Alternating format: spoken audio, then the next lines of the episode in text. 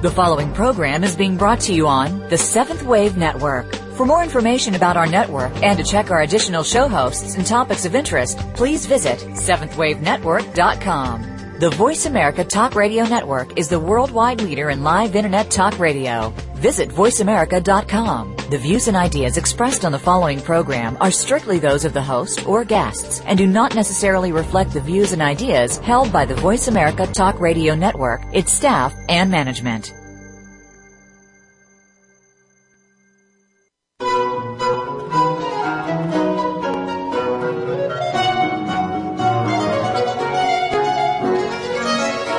The teachings of the Ascended Masters are universal and available to all.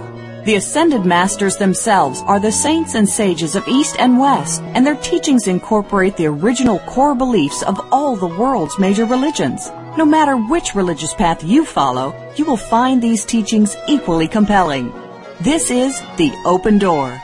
Come along with us as we explore the teachings of the Ascended Masters. Here are the hosts for The Open Door, Tom Schumacher and Terry Kennedy.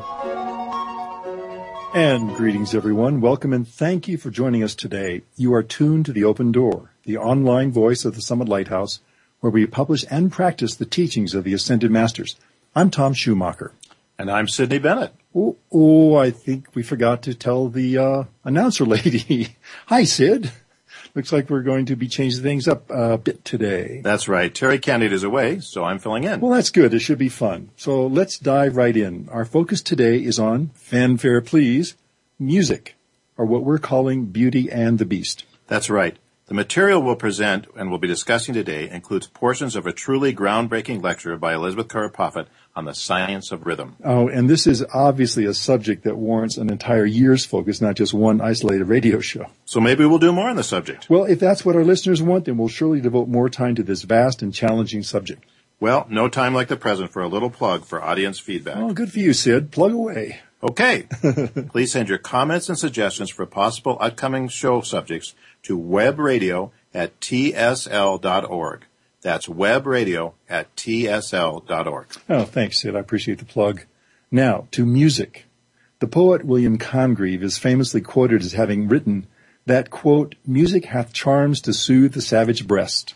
And he is just as often misquoted as having said that music can soothe the savage beast. well, what is it?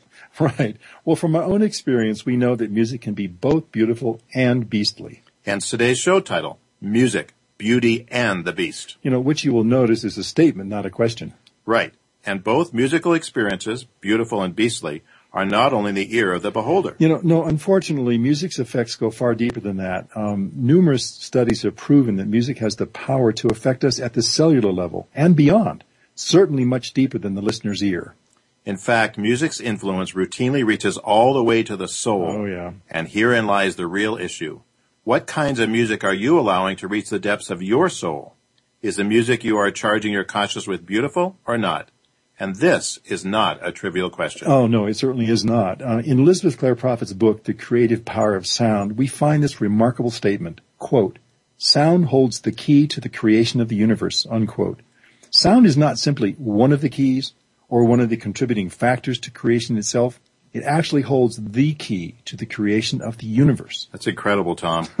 so of course it's no wonder that this focus on the power of sound is anything but trivial. It's actually quite central. Mm-hmm.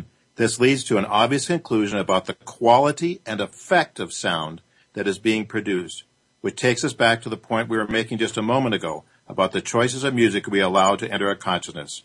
Beautiful music will create beautifully. Well, you're absolutely right. And beautiful music has beautiful qualities. Proper rhythm, volume, harmony, pleasing textures and themes. Classical music certainly fits this description. By obvious contrast, music that is rhythmically overbalanced, discordant, and harmonious and chaotic can have an effect that, well, is numb, numbing, exhausting, mesmerizing, inharmonious, and chaotic. well, you get the pic, get the idea. Uh, and a lot of hardcore rock and roll, Tom, fits into this category. Yeah, you know, and this um, point of view is central to the debate that has raged for decades about the relative value or lack thereof of rock and roll music. And does it really have that powerful of an impact on our bodies, minds, and souls? As we said, this is a rather volatile subject, but hey, it's only rock and roll. yeah. How often have we heard that? It's only rock and roll makes it sound so innocent and seemingly trivial. That's exactly what they would have us believe. It's only rock and roll. It's innocent. It's just a simple, harmless diversion. Until you become aware of just how damaging it can be to body, mind, and soul. It should come as no surprise to anyone. This, there's been known for a long time that music has an effect on the brain. Yep. Music can soothe and it can stimulate. Music can make you cry and make you laugh. It can bring you into a reflective mood in which the mind ponders, thinks, and reasons. You know, and by the same token, music can overstimulate, confuse, and finally paralyze the thinking and reasoning center of the brain, leaving an effect of feeling intoxicated and drugged. And so who are they who would have us believe that rock and roll is harmless? Well, not surprisingly, it's the, none other than the false hierarchy, the fallen angels, the fallen ones, Oh. the forces of darkness, and unfortunately are abroad on this land. They are indeed, you know, and what do we seem to do? But we come back to this dark crew over and over again. Well, we do, and with good reason. They've been busy turning rock and roll into the most, one of the most prosperous industries in the world. Its superstars have incomes that easily eclipse those of all but a handful of the world's most successful industrialists and businessmen. You know, and it's everywhere, from packed sports arenas to commercials that peddle everything from sports shoes to alcohol, from movie and television soundtracks to restaurants, department stores, and even health spas. Everything today seems to march to the rhythm of rock and roll. It's pervasive. It's everywhere. Yeah. You know, an article that recently approved in a, excuse me, appeared in a national magazine made this point, quote, Rock's sheer pervasiveness makes it the most profound value shaper in existence today. Unless you are deaf, it is virtually guaranteed that rock music has affected, affected your view of the world, unquote. Yeah, and that was from a, a National Review um, article too. That was quite extensive about this. Um, another guy, Dr. David Elkind, in his book *The Hurried Child*, noted that one of the most underestimated influences on people today is the music industry. Young people wake up to rock music. They drive to it, play to it, study to it. They even go to sleep to it. In fact, studies have shown that between the 7th and 12th grades, the average teenager will listen and watch 11,000 hours of rock music and rock videos, more than twice the time they will spend in class. That's a rather jaw-dropping fact. I'm, I'm picking up my jaw right now. Um, the controversy surrounding the potentially damaging effects of rock and roll music is really nothing new. Thousands of years ago, a Chinese emperor named Shun would routinely monitor the health of the provinces of his vast kingdom by simply examining the music they produced. Coarse and sensual sounds indicated a sick society, one in need of his intervention and assistance. Thousands of years later, Plato said, when modes of music change, the fundamental laws of the state change with them. Ooh. In his work entitled Laws, Plato wrote this, Through foolishness they, the people, deceived themselves into thinking that there was no right or wrong in music, that it was to be judged good or bad by the pleasure it gave. Hmm. Quote. And that's largely how rock and roll is seen today, through the lens of the perceived pleasure it brings. But under this superficial view lies an ocean of pain, negativity, depravity, even death, affecting the very core of mankind's character. You know, in fact, Plato's contemporary Aristotle made this very distinct point. Quote, music has the power to form character, unquote. Even Vladimir Lenin weighed in here, who of course we know is the co-founder of communism and one of history's greatest experts on subversion and revolution. He said, one quick way to destroy society is through its music. That's right. Changing laws, forming character, and toppling societies. Most of us are not used to speaking about music in such expansive terms, but this is the very essence of the point we want to make today. Whether we like it or not, whether we believe it or not, music has an enormous impact on the body, mind, and soul of man. You know, and this impact is felt on other levels of life besides our own. Many studies have shown that plants, for example, respond positively to classical forms of music, actually growing and flowering faster than if there was no music at all. On the other hand, more dissident and discordant forms of music like heavy metal can actually retard growth and even kill the plant. Wow. And if it can do that to a plant, what is it doing to us? Good question. The musicologist, Dr. Adam Knieste, who has studied the effects of music on people, said, quote, It is really a powerful drug. Music can poison you, lift your spirits, or make you sick without knowing why. End of his quote. And it has been proven without a doubt that certain kinds of rock make it harder to think and to learn. You know, and on the emotional level, few can deny music's power. Uh, Robert Schumann, the great composer, called music, quote, the perfect expression of the soul, unquote. You know, we could go on and on with this, but here's the sobering reality. Virtually nobody takes music's inherent power and potential to manipulate very seriously. Even the word music itself denotes a spiritual dimension. Well, just as we said at the onset of today's program, that sounds hold the key to, sound holds the key to the creation of the universe. Yeah. Music is the language of languages. Musicologist David Tame put it very succinctly when he said, quote, of all the arts, there is none more power, that more powerfully moves and changes the consciousness. You know, I think this statement is a good place to bring today's program back into spiritual focus. Now, you can agree or disagree that music, that rock music is harmful, but you must admit that it is pervasive and powerful and that beat, rhythm, lyric content, and energy penetrate to the innermost levels of our being. So just as you would be careful about what you eat, you might want to consider being more careful about what you allow to enter your brain and your nervous system. And you know what? We haven't even touched on the lyric content of modern rock and oh, roll. And, you know, if you look at it, much of it is depraved, chaotic, negative, and satanic, Oh. yet clothed in apparent innocence. Yeah, you said that word, satanic. Oh boy. You know, Tom, the fastest growing subculture among American teens is Satanism. And many direct ties have been made between this and hardcore rock and roll. Whew, well, that's another semester altogether, isn't it? Yeah. Well, let's take a breather right now and use this opportunity to play an excerpt from an amazing lecture by Elizabeth Clare Prophet entitled The Science of Rhythm. This is the first of two segments of that lecture that we'll like to, we'd like to share with you today. We'll play another excerpt from this segment later on. Here it goes. the goal of life for your soul and my soul is that liberation whereby we find the bliss of communion in the eternal light. Out of this union in the ancient past have come forth great golden age cultures in the mists beyond Lemuria and Atlantis, before the records even of time and space, we learn of civilizations where the soul has risen through the soundless sound in the name of the Om to that plane of God realization whereby the I am that I am has been realized as the real self. Within the culture that has come forth out of that real self is the harmony, the rhythm, the rhythm of the mother flame. As the mother flame leaps to join with the principle of the Trinity of life, of power, wisdom, and love, of Father, Son, and Holy Spirit. There is born then the four sides of the base of the pyramid of life. And out of this pyramid comes the dynamic force of living, the Maha Kali, the great mother of the universe. Her energy is sealed within our own body temple. And by the intonation of sound, we release this energy and thus fulfill this creative round. The mother with her counterpart is the creator, the sustainer and the destroyer of life in matter.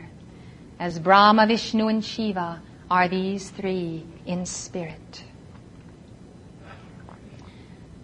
The perfect rhythm of the art forms and the cultures recorded even in the race unconscious speaks of the rhythm of the stars, of galaxies within molecules, of cellular life, all moving to this great rhythm of the spheres, in the stillness of the flame that is perpetual motion.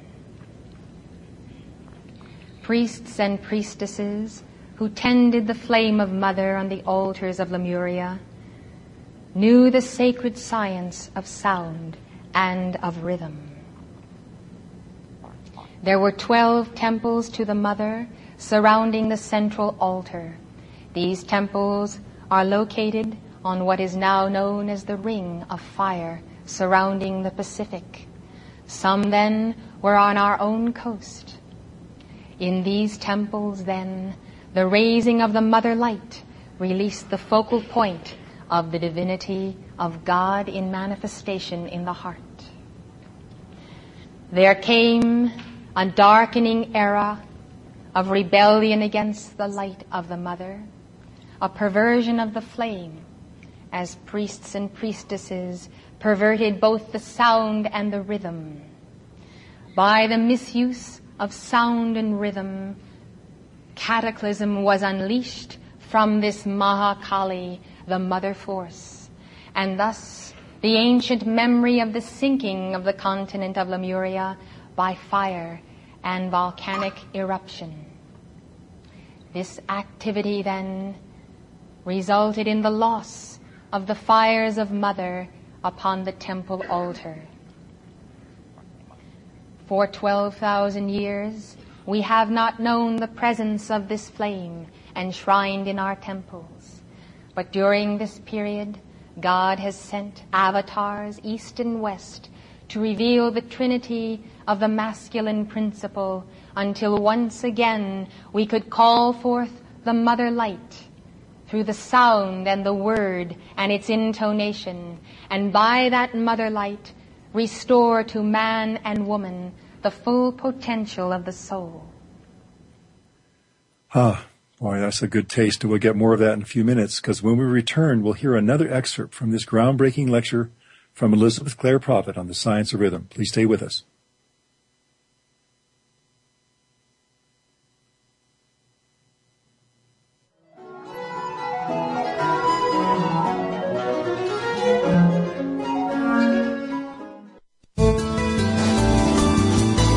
The Voice America Seventh Wave Channel.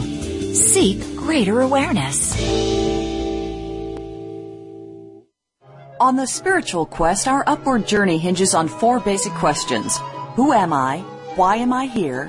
Where am I going? How do I get there? Who are you? You are a spiritual being, a child of God. And when you recognize this, your whole world changes for the better. No matter where you are or who you're with, the power of this inner knowing will compel you to come up higher. Why are you here? To master your human nature, fulfill your divine purpose, and become one with God. Where are you going? Simply put, you are returning home to the heart of God, where your soul's journey began so very long ago. How do you get there? Follow the Ascended Masters. These great saints and sages of East and West have walked where you walk. They are committed to helping you to find your way home, and their teachings are always practical. Our goal on the open door is to keep the spiritual journey as simple and uncomplicated as possible so that all who choose can walk this path with confidence and certainty. The Open Door is live every Tuesday at 11 a.m. Pacific, 2 p.m. Eastern, and we are the Summit Lighthouse, the pathway to your ascension. For more information, visit www.tsl.org.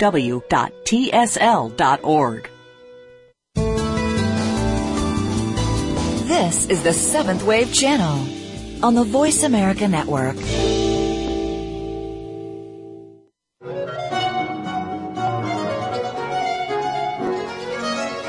You are listening to The Open Door, hosted by Tom Schumacher and Terry Kennedy. If you have a question or comment about our series, please send your emails to webradio at tsl.org. That's webradio at tsl.org. Now, back to The Open Door. And welcome back, everyone. What you are about to hear is another excerpt from the absolutely remarkable lecture by Elizabeth Clare Prophet on the science of rhythm. Enjoy. Out of the mother flame comes the rhythm of all rhythm. The mother flame is located in the base chakra at the base of the spine. It is a white sphere of light sealed until we meditate upon this energy for its rising upon the spinal altar. As these petals begin to turn by the action of our meditation and the sounding of the word, they manifest the rhythm of life. 4 4, 3 4, 6 8, 2 4, 12 8, 5 4, 7 4, and 12 4. The basis of 4 is coming out of the mother as fire, air, water, and earth, the foundation of our pyramid of life. We will hear this rhythm, we will meditate upon this rhythm as the sound of the drum marks the time and the space of the coming of the mother. Beginning with the 4-4 time.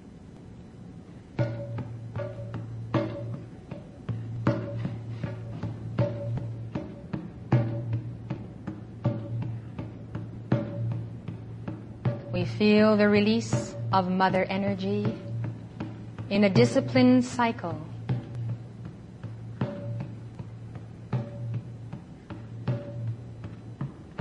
And the wheel of the chakra begins to turn.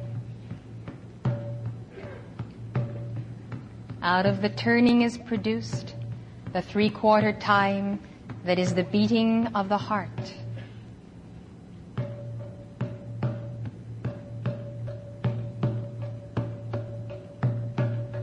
The three quarter time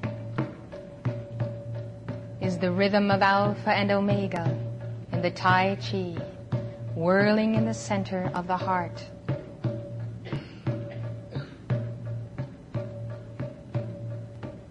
Out of this whirling energy, worlds are framed.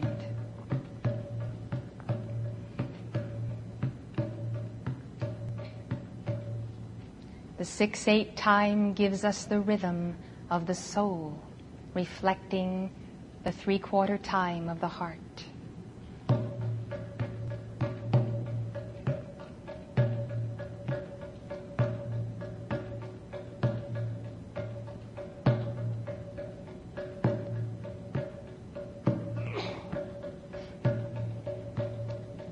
The vision of the soul through two four time, the two petals of the all seeing eye chakra.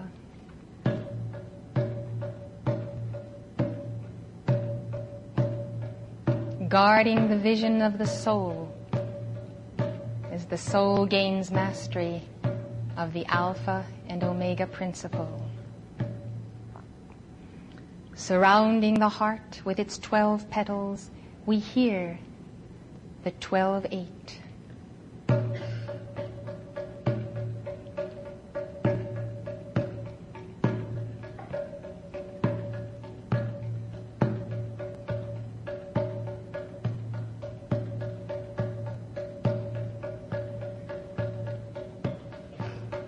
The 12 8 without the heart and the three quarter within the heart is the circling of the energies within and out. 5 4 gives us into the 10 petals of the solar plexus.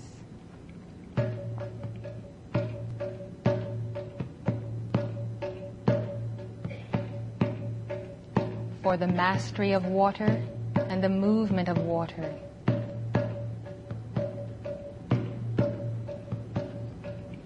Requiring great discipline as the test of the ten, the two times five of the secret rays.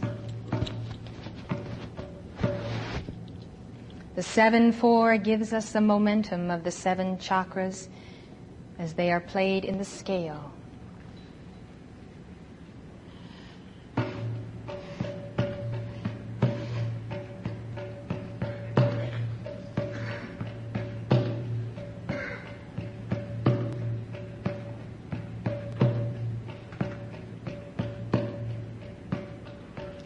Finally, the 12-4 gives us the rings of the causal body that form around each succeeding chakra in the course of self-mastery.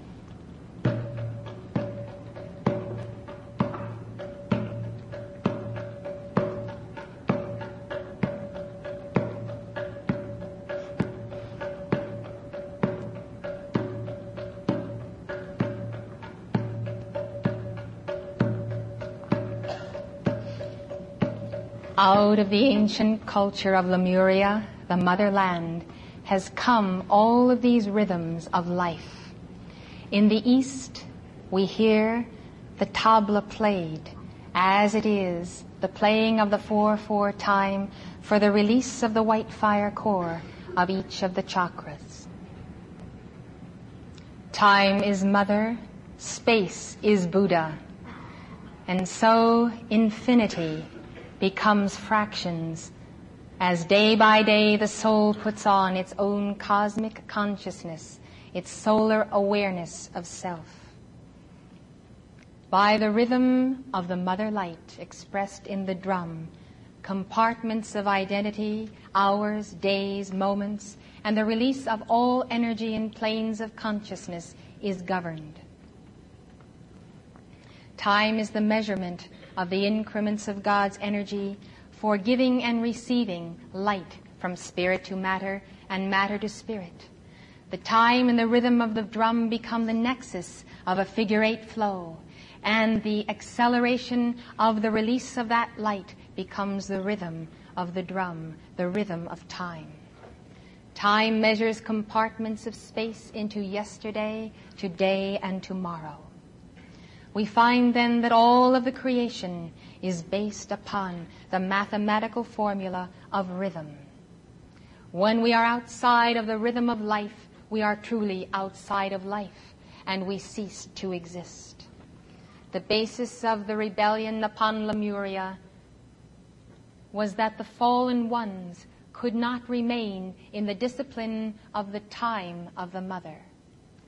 They did not want to release the creative force of life in the rhythm of this sacred flow.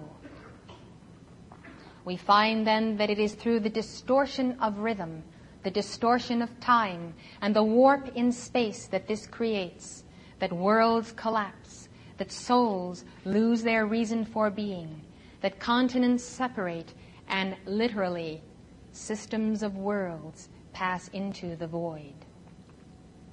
Seeing the record on our own planetary body of cataclysm through the misuse of sound, we must learn from cosmic history. Looking to our solar system, we see the asteroid belt between Mars and Jupiter as the remnant of a destroyed planet, destroyed by the misuse of the word, the sound of the Om. The calling forth of the Om is the containment of the Trinity and the release of sound. Within the Om is the rhythm, and yet the rhythm becomes one continuous sound.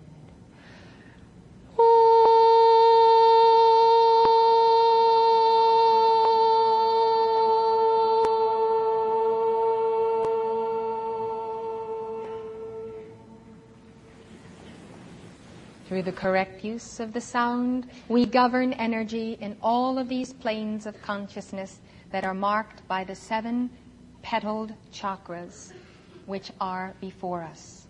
The base is the mother, the next is the soul, the center of soul awareness, then the solar plexus, the center of desire, then the heart, the center of the threefold flame and of our divinity. The throat center, the center of the Word, the third eye, the center of God vision, and the crown of enlightenment. Sound and rhythm is for the attunement of the chakras as the instruments for the harmony of God. Our chakras may be off pitch, sharp, or flat. The one who has attunement with a real self, the adept, has his chakras vibrating at the correct key for the cosmic sound and rhythm to pass through him. It is the goal of meditation and the use of the science of the word to attune the chakras so that we may be instruments of cosmic spheres, the seven spheres of cosmic consciousness. We find that the chakras correspond to certain instruments and release the energy of those chakras. The base chakra is the rhythm of the drum accompanied by the voice of mother. Out of the very rhythm of life, within our own mother center, we can hear the long lost voice of the mother that we knew so many thousands of years ago. As the mother sings, she is calling to our soul.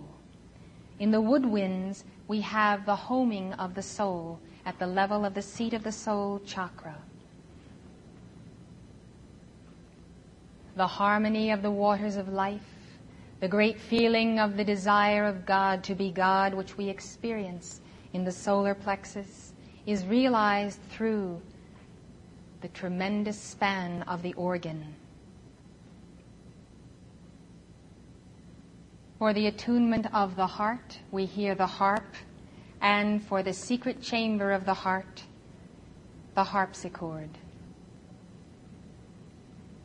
For the throat chakra of the word, we have the attunement by the brass.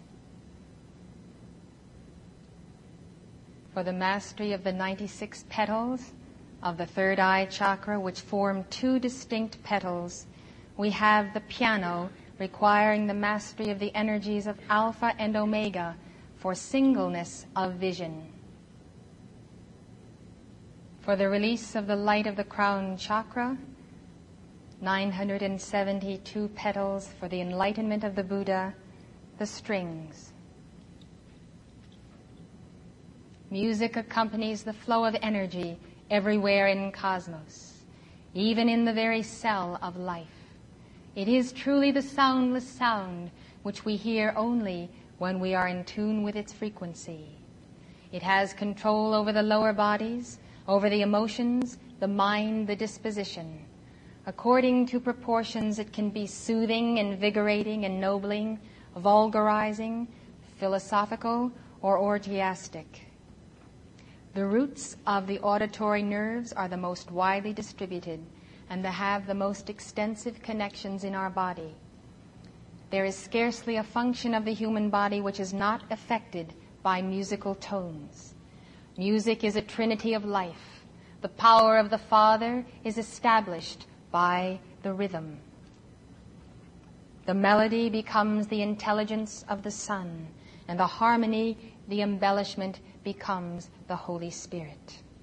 Music, then, is a power that can be used for good or for evil, and it is a controlling factor of civilization and its trends. Aristotle said the introduction of a new kind of music should be shunned as imperiling the whole state, since styles of music are never disturbed without affecting the most important political institutions.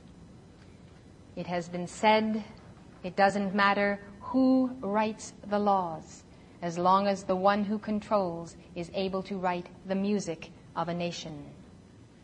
Oh, oh boy, the music of a nation. Well, please stay with us for up next we'll have our weekly Q&A.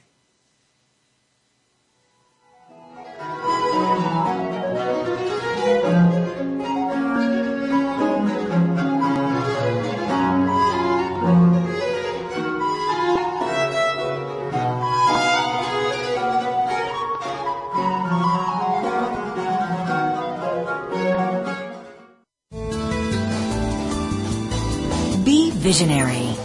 This is the Voice America Seventh Wave Channel. On the spiritual quest, our upward journey hinges on four basic questions Who am I? Why am I here? Where am I going? How do I get there? Who are you? You are a spiritual being, a child of God.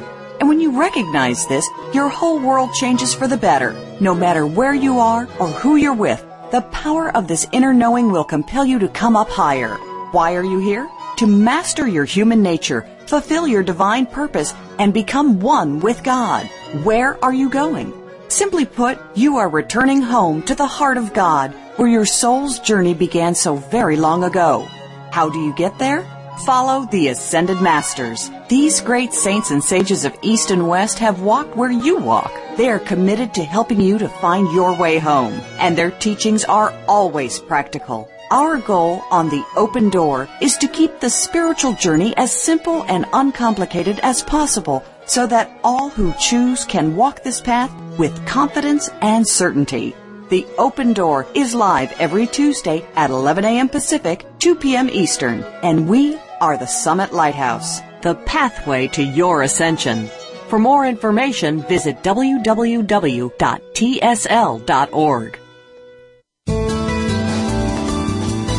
The Seventh Wave Channel on the Voice America Network.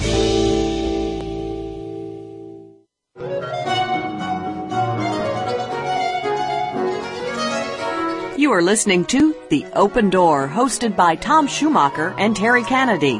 If you have a question or comment about our series, please send your emails to webradio at tsl.org. That's webradio at tsl.org. Now, back to The Open Door. And we are back for a little Q&A. And today it's just you and me, Sid.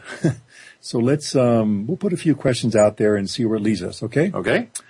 Um, we've said that sound is creative. Can you expand on the role of sound in creation? Well, I think one thing we've learned today from both the lecture and, and earlier comments is the power of sound. Mm-hmm. And we know it's powerful because it's literally how the worlds were made. You know, in the beginning was the Word, and without the Word was not and nothing made. So it's it's incredibly power. It's the tool of creation, not only for God but actually for us as well. And so it has a great power, the, the Om, the sound of God, if you will, that permeates the entire universe. Uh, we heard uh, Elizabeth Clare Prophet refer to the soundless sound. Um, what is the That, sound? that's an interesting statement, isn't it? The Yes. soundless sound. Yep. you hear it, but you hear it not. You only hear it in the secret chamber of your heart because Uh-huh. it, is, it is a spiritual sound. It's not a physical sound. And I love this. I, I, I did look up this when I was looking at your question, Tom. Uh, Mrs. Prophet said this, which I think is an apt description. She said, the whole cosmos is simply quivering in sound like the very quivering of many tiny leaves on a tree in spring, spring or autumn. That quivering sound that makes us feel the movement of God is actually the universal comfort of life. Hmm. This soundless sound is God's lullaby. Wow. and without it, we would suddenly feel deserted and alone in space, without self-awareness and without contact with reality. Wow. Incredible, God's, isn't it? God's lullaby. Oh yeah. So that's the sound that holds life together. Got to think about that one a little bit. I like it. Well, you know, we've been using the word sound and music more or less interchangeably, but is that entirely accurate or is there some distinction that should be made between the two? Well, I think they, they are. Uh, there is a difference, and obviously, sound can be a generic thing. Sound can be many different things. Music has qualities of it. It is organized. It has rhythm, um, many parts of it, a beat, and so forth. And so, it's someone that's that's organized sound that comes out as music. And, and clearly, sound can be the sound of creation. We also learn sound can be the sound of destruction, as Mrs. Prophet mentioned. So it encompasses a lot. I was um, reminded of the uh, the walls of Jericho. You know, Joshua and his um, his brass band. Indeed. you know, pulled it down just by you the know, power. Mrs. Prophet has given a teaching about that, and it was a very scientific equation. Uh-huh. The number of times they went around the walls and so forth that, that actually did bring the walls down. You remember those commercials, the Memorex, where um, you'd hear Ella Fitzgerald singing a certain pure note and then it would shatter crystal? Right. Same thing. And that's powerful. And people don't realize. I uh, read a story about somebody who did an experiment at a hard rock concert.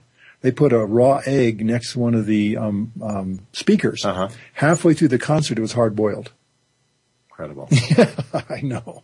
Well, um, much of what we believe in practice regarding the teachings of the ascended masters revolves around the science of the spoken word. Again, a powerful and creative use of sound.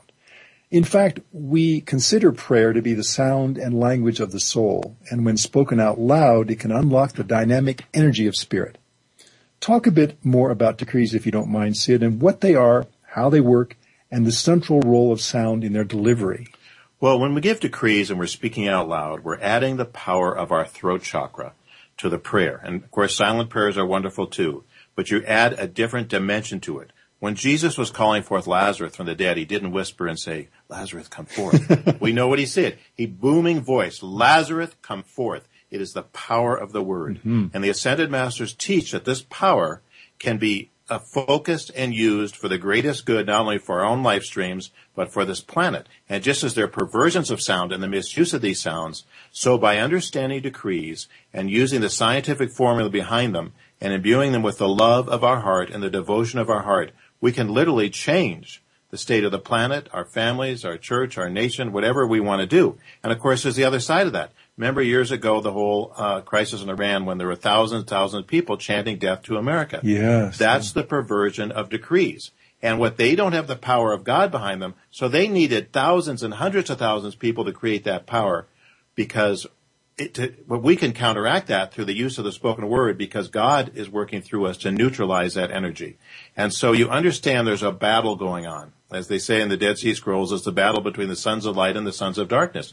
And we have to understand this equation, that the greatest um, power in the universe, the power of creation and sound, there's also a perversion of that. There's a dark side to it. It can be misused. Well, and speaking of the um, the sons of darkness here, we do kind of lob this question back and forth um, routinely in our shows. Um, and I'm assuming that I probably know the answer to this, but I'd like to hear what you say.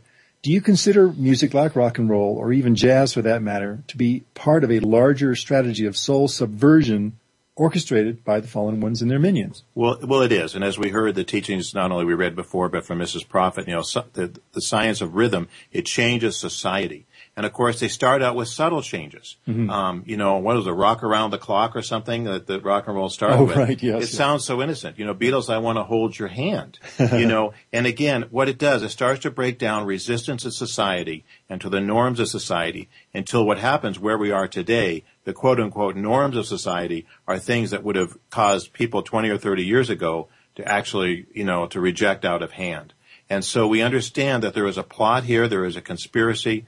And you know, we're not conspiracy theorists. We know there's a conspiracy of darkness upon this planet, but we need to understand what's going on in order to counter it. You know, we embrace the light, we embrace God, we embrace the proper use of rhythm and the spoken word, and that will counteract and displace this power of darkness. But the problem is, Tom, is people are asleep. Yep. They, they accept each increment of darkness that comes forth because it's easier to do than to resist it. And so we have to wake up and understand what's going on. And even though rock music is probably the most pervasive thing in our society, there is hope to turn it back. And we have to change the conscience of the people, and God can do that. And one of the ways He does it is through the science of the spoken word, through the violet flame, to negate the effects of this conspiracy, literally, against the children of light on this planet. Yeah, and we know from what we see, especially those of us who've been around this planet for a while, that they plan for the long term. They do. and they repeat themselves because it works. Yeah. And that's why this time, by God's grace, it's going to be different because we have the knowledge, we have the awareness, and we have the tools to use if we will use them Yeah. to counteract this darkness because otherwise we are going to be engulfed with it. Yeah, well, and we've seen what happens when we do sleep. Indeed. And just hopefully we don't wake up too late. Yeah. Um, moving on to another area here, we've talked about, and we heard um, Elizabeth Prophet talking about the chakras and these various centers in our bodies. Um, which of the seven major rays is most closely associated with music? Well, it's the fifth ray, which is the, associated with the color green, which is healing and science.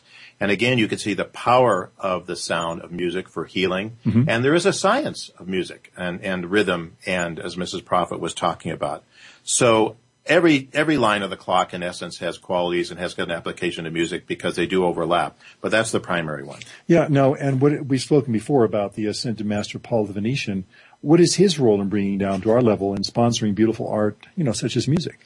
Well, of course, Paul of Venetian is on the third ray, which is on the ray of love, which you think, well, how does that relate to music? Well, art relates to it Yep. because it brings beauty. It changes people. This is a beautiful painting can, can uplift people, so musical can, music can uplift people. And you know, people don't meditate on rock music. You know, they meditate on beautiful music because it takes them to their heart and to God.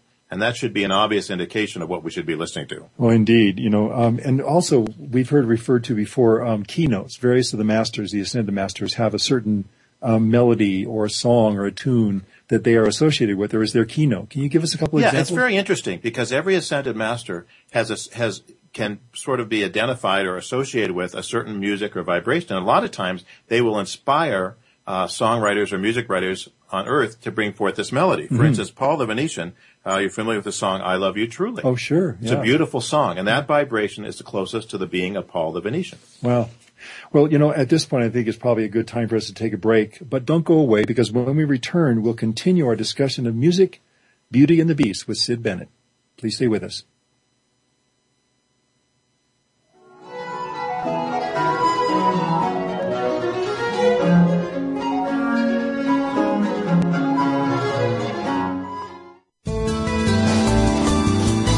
The Voice America Seventh Wave Channel. Be extraordinary. Be the change. On the spiritual quest, our upward journey hinges on four basic questions. Who am I? Why am I here? Where am I going? How do I get there? Who are you? You are a spiritual being, a child of God. And when you recognize this, your whole world changes for the better. No matter where you are or who you're with, the power of this inner knowing will compel you to come up higher. Why are you here? To master your human nature, fulfill your divine purpose, and become one with God. Where are you going? Simply put, you are returning home to the heart of God, where your soul's journey began so very long ago. How do you get there? Follow the Ascended Masters. These great saints and sages of East and West have walked where you walk. They are committed to helping you to find your way home, and their teachings are always practical. Our goal on the open door is to keep the spiritual journey as simple and uncomplicated as possible so that all who choose can walk this path with confidence and certainty. The Open Door is live every Tuesday at 11 a.m. Pacific, 2 p.m. Eastern, and we are the Summit Lighthouse, the pathway to your ascension. For more information, visit www.tsl.org.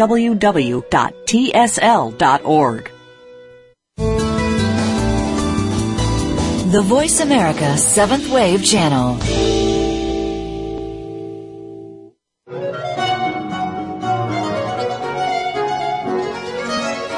You are listening to The Open Door, hosted by Tom Schumacher and Terry Kennedy. If you have a question or comment about our series, please send your emails to webradio at tsl.org. That's webradio at tsl.org. Now, back to The Open Door.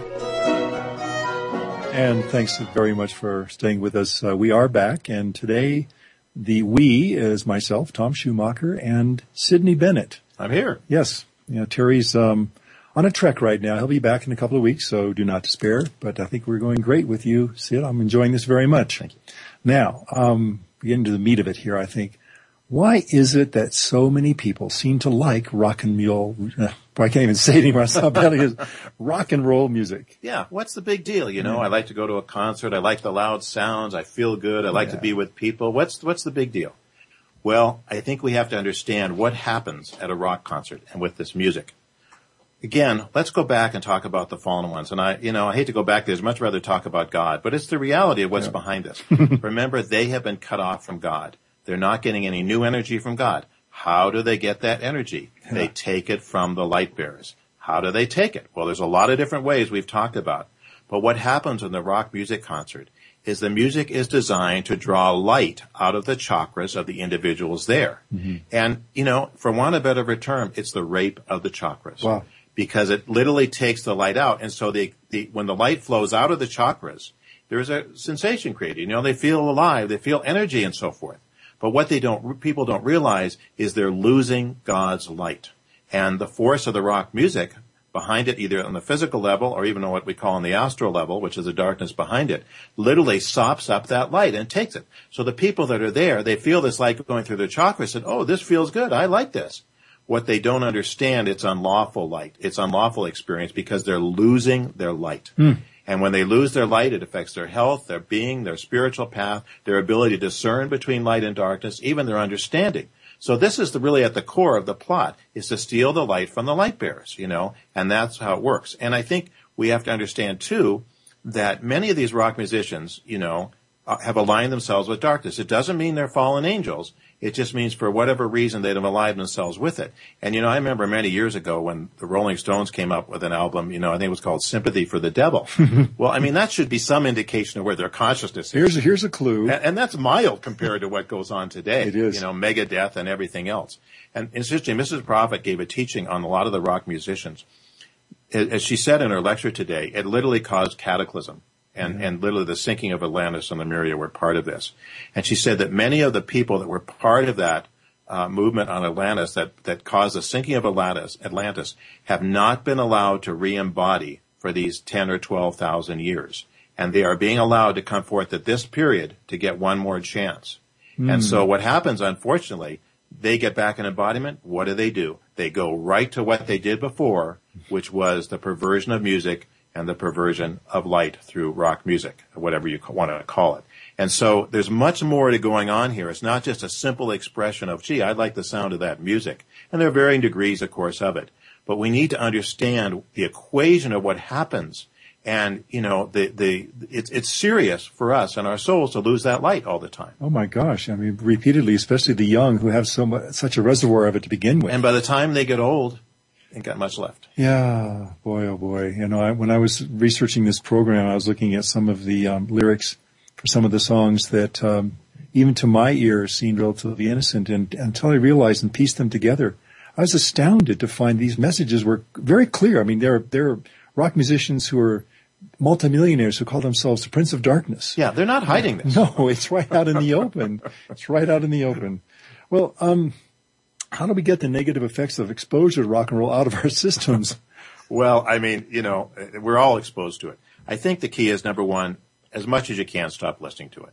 You know, you can't go to a store without hearing it hardly. Yeah. But in, you know, in your own places you control, stop listening to it and start listening to classical music or musical that has a beauty or a rhythm to mm-hmm. it. And of course, you know, whatever we've done, we know it can be healed. The violet flame is very powerful to transmute the negative effect of this rock music on our souls. It can heal our chakras. It can protect the light that is there. We can use the science of the spoken word to rebuild our force field, if you will. And that's yeah. what we need to do. And God will work with us on that to give us that light to, to strengthen ourselves again. And of course, we have to be cognizant or careful we don't lose it again. Yeah. Um, but there are ways to be healed. And, and I want to say one other thing, Tom, and, and I think mm-hmm. you alluded to this a little earlier, but you know, the pervasiveness of this rock music almost makes you feel like, you know, this is impossible. You know, we're never going to turn this thing around. yeah. I mean, it's everywhere and it's so widely accepted. And it, you're always considered a freak if you speak up against it, you know, yeah. you know, or, or, or a fanatic or something. Yet understand that things can change and they can change quickly when we use the science of the spoken word when we draw light into the equation. Light is the alchemical key. It will change the equation not only of rock music on this planet, but every other form of darkness that is here. And that is why it is so important for us individually, not only for our own spiritual path, but for the planet to become practitioners of the proper use of sound to counteract the massive misuse that's going on. And remember, when God is involved, it is much more powerful than the hundreds or thousands or millions of people that are misusing it. Well, I, mean, it's a very powerful point to make. And, you know, there's something else I think we should point out here is that we are not condemning anyone who is involved in any way with rock music. I mean, whether on the creative end or the receptive end. Our concern is that people understand that this type of music is not always innocent or without power or impact. You know, we've used the analogy of diet and selecting carefully what you choose to eat to illustrate the point of being careful about what we put into our bodies. I mean, it really is the same with music, isn't it? It is. You know, if people knew better, they would do better. There's a lot of wonderful people and light bearers involved in rock music, you know, because they believe the lie, you know, and they haven't had the discernment or the awareness of what is really going on. They haven't been able to, to gain the understanding or the wisdom. And of course, because, you know, there is that release of light through the chakras, through rock music, there's a certain, you know, pleasurable aspect of it. Um, but when we understand that, I think people would do differently. And again, it's so pervasive, it's hard to, to, to people to even discern that. And, you know, it's interesting that you know, you see these people with headsets, or they're not headsets anymore. I guess they're earplugs these days. Whatever the earbuds, yeah. You know, but but they they're listening continually, and so it again it affects their ability to even think clearly. You know, and so this is a wake up call. And you know, it's not just don't do rock music because it's bad. Understand what it's doing oh. to you, and understand its impact and its power, and why we need to do things differently. Oh, agreed. And if you've ever seen pictures of some of the aging rock stars, you know, they look ancient. They look lined and wrinkled and just, Well, they look like the walking dead. Well, they do. And, um, I know, and you, you may know this as well, that uh, for a number of years I was involved in opera. And, um, I would be around musicians who were classically trained and, you know, classical musicians, essentially, or, orchestras, uh-huh. um, symphonic ensembles, etc. And these people were ageless there are so many who were unlined and they had this beauty in their aura. The light that came through their eyes was incredible. And many, many musicians live well into their 80s and 90s and are able to perform at a very high level even at that point. You know, that's true, Tom. I mean, you go to the symphony and look at the people. Yeah. They have become their music. Mm-hmm. Go to a rock show and look at the aging rock stars, and they have become it as well. Oh, yeah. And you know, I, I, I want to mention one thing here that I haven't had a chance to yet, and that is that God and the masters have inspired people to bring forth great music. You know, Beethoven obviously was an instrument of this tremendous release of light through his symphonies. And, um, you know, he had kind of a rocky life if you look at it. And he didn't, do, he didn't do everything right. But he was the instrument to bring forth, it literally is heavenly music and celestial music. Mm-hmm. And you can see the power of it. And by the way, there's more of these symphonies to be written for the people to draw down this light and this from the higher realms. It's out there. if someone is ready and willing to do it, as Beethoven was and some of the other great composers. And you, uh, for me at least, I know that there are some pieces I could listen to over and over and over again, and it's like I hear it anew each time. There's some very essential beauty inherent in this. Pachelbel's Canon. Uh, oh, that's gosh, such yeah. a gorgeous piece of music. Which is why everybody loves it. Yeah, exactly. you know, once you hear it, they go, "Oh, I want to hear that again." Well, and guess what? Another hour has just flown by. And I'm afraid it is time to kind of wrap things up here. I want to thank you, Sidney, for filling in for Terry, doing the, the two seat version today, one in the Q&A chair and the other in the co-host chair. Thank you very much. I hope we do this again. Well, we will. And uh, we're looking forward to Terry coming back. But in the interim, I look forward to it. Yeah. And for all of us here, we hope that you, our listeners, find the subjects we share illuminating and helpful as you pursue your spiritual path. Mm-hmm. Remember, we always welcome your comments, questions, concerns. We do. Web, web, excuse me, okay. web radio at tsl.org. That's web radio, no space, at tsl.org. And be sure to join us again. Yeah, and as we sign off today, uh, we would like to leave you perhaps with this little prayer. Indeed. We pray to our Heavenly Father and Mother to give us the understanding and the wisdom to know what is right for us and to bring forth the will of God not only in our personal lives, but throughout this planet. Amen. Thank you. And remember, everyone, that though the upward path may be difficult, the rewards are out of this world. Thanks, everyone. Have a blessed and victorious week. We'll see you again.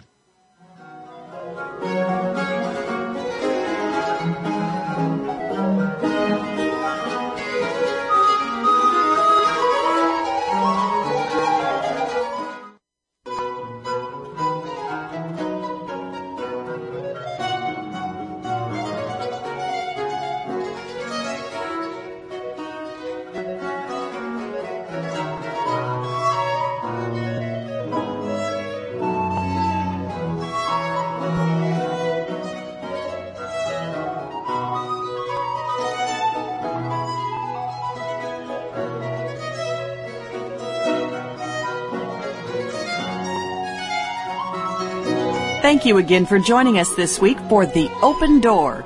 This program is broadcast live every Tuesday at 2 p.m. Eastern Time, 11 a.m. Pacific Time on the Voice America 7th Wave channel. For more information about The Open Door and the Summit Lighthouse, please visit our website at www.tsl.org. We'll see you again next week.